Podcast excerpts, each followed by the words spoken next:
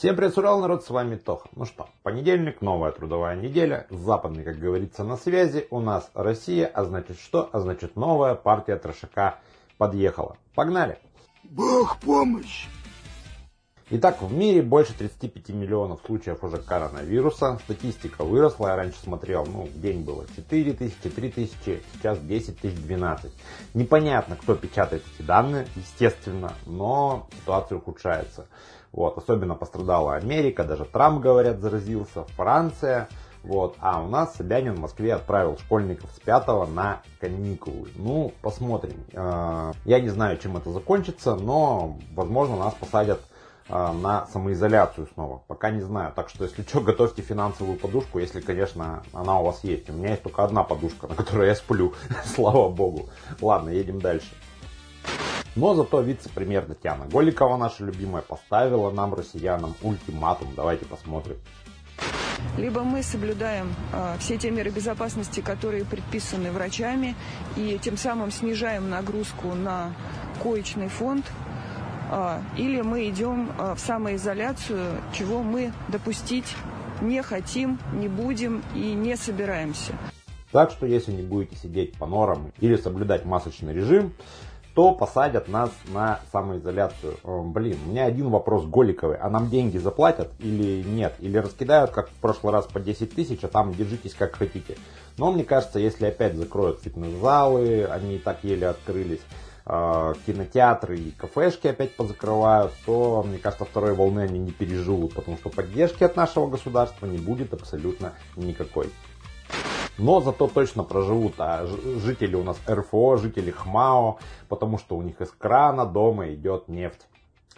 Вот все россияне ноют, что в России плохо. У нас даже нефть идет из кранов. Великая сверхдержава, как говорится. Но на самом деле ситуация грустная. Но в Нижнем Новгороде покончила с собой журналистка Ирина Славина. Сейчас э, гремит вся журналистская, все журналистское сообщество. Вчера митинг даже какой-то прошел. Говорят, что она пришла и сожгла себя прямо у здания МВД. То есть совершила акт самосожжения. Вот. Но все ее коллеги говорят, что нет, что это было убийство и что ее как бы просто туда привезли и подожгли. А убили где-то до этого. Ну, как у нас в России к журналистам обращаются, я не буду говорить, Голунов, Сафонов там и так далее, остальные. А, это, это, конечно, жесть. У нас быть журналистом очень опасная, в принципе, работа, особенно если ты не Киселев какой-нибудь Соловьевым, а настоящий журналист. А, в соцсетях она написала, что прошу винить моей смерти Российскую Федерацию. Ну, блин, мне кажется, если человек умирал, он написал бы конкретно, кого винить в его смерти, а не всю Российскую Федерацию. Я не верю, что можно настолько отчаяться, чтобы просто взять из э, путинского режима, взять и себя сжечь. Блин, ну, у нас страна всегда втухала, что теперь делать.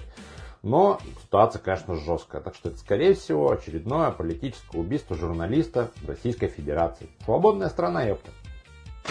Ребят, уральцы, хочу вас предупредить, горят полигоны ТБО у нас на Урале. Вот, и смог стоит в Нижнем Тагиле, в Челябинске, в Екатеринбурге. Дышать реально, ребята, трудно. Вот я вчера на выходных гулял, вот, такой металлический какой-то вонючий запах в воздухе, понимаете? То есть, э, во-первых, и заводы выбросы начали херачить.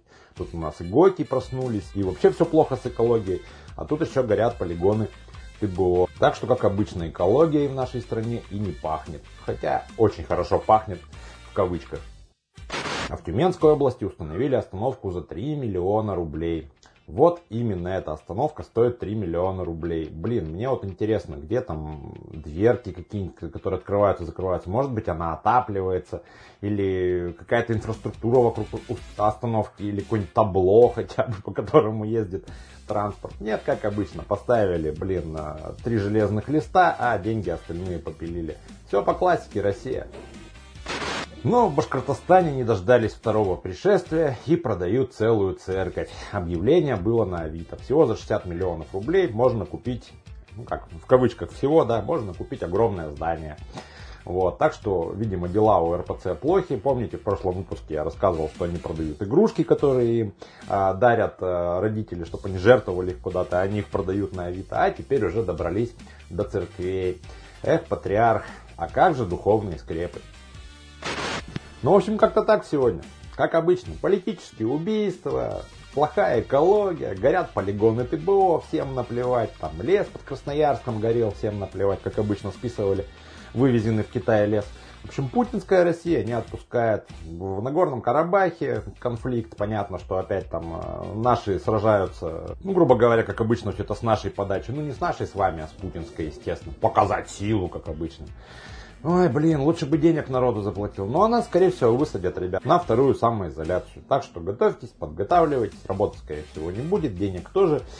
В общем, все по классике Российская Федерация. Но кому нужна консультация по кредиту, как обычно, ссылочки все в описании. Пишите свое сообщение, перезвоним, проконсультируем вас. Ну а с вами был Тоха. До завтра. Пока-пока.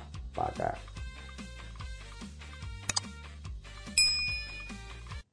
Ты заходи. Если что,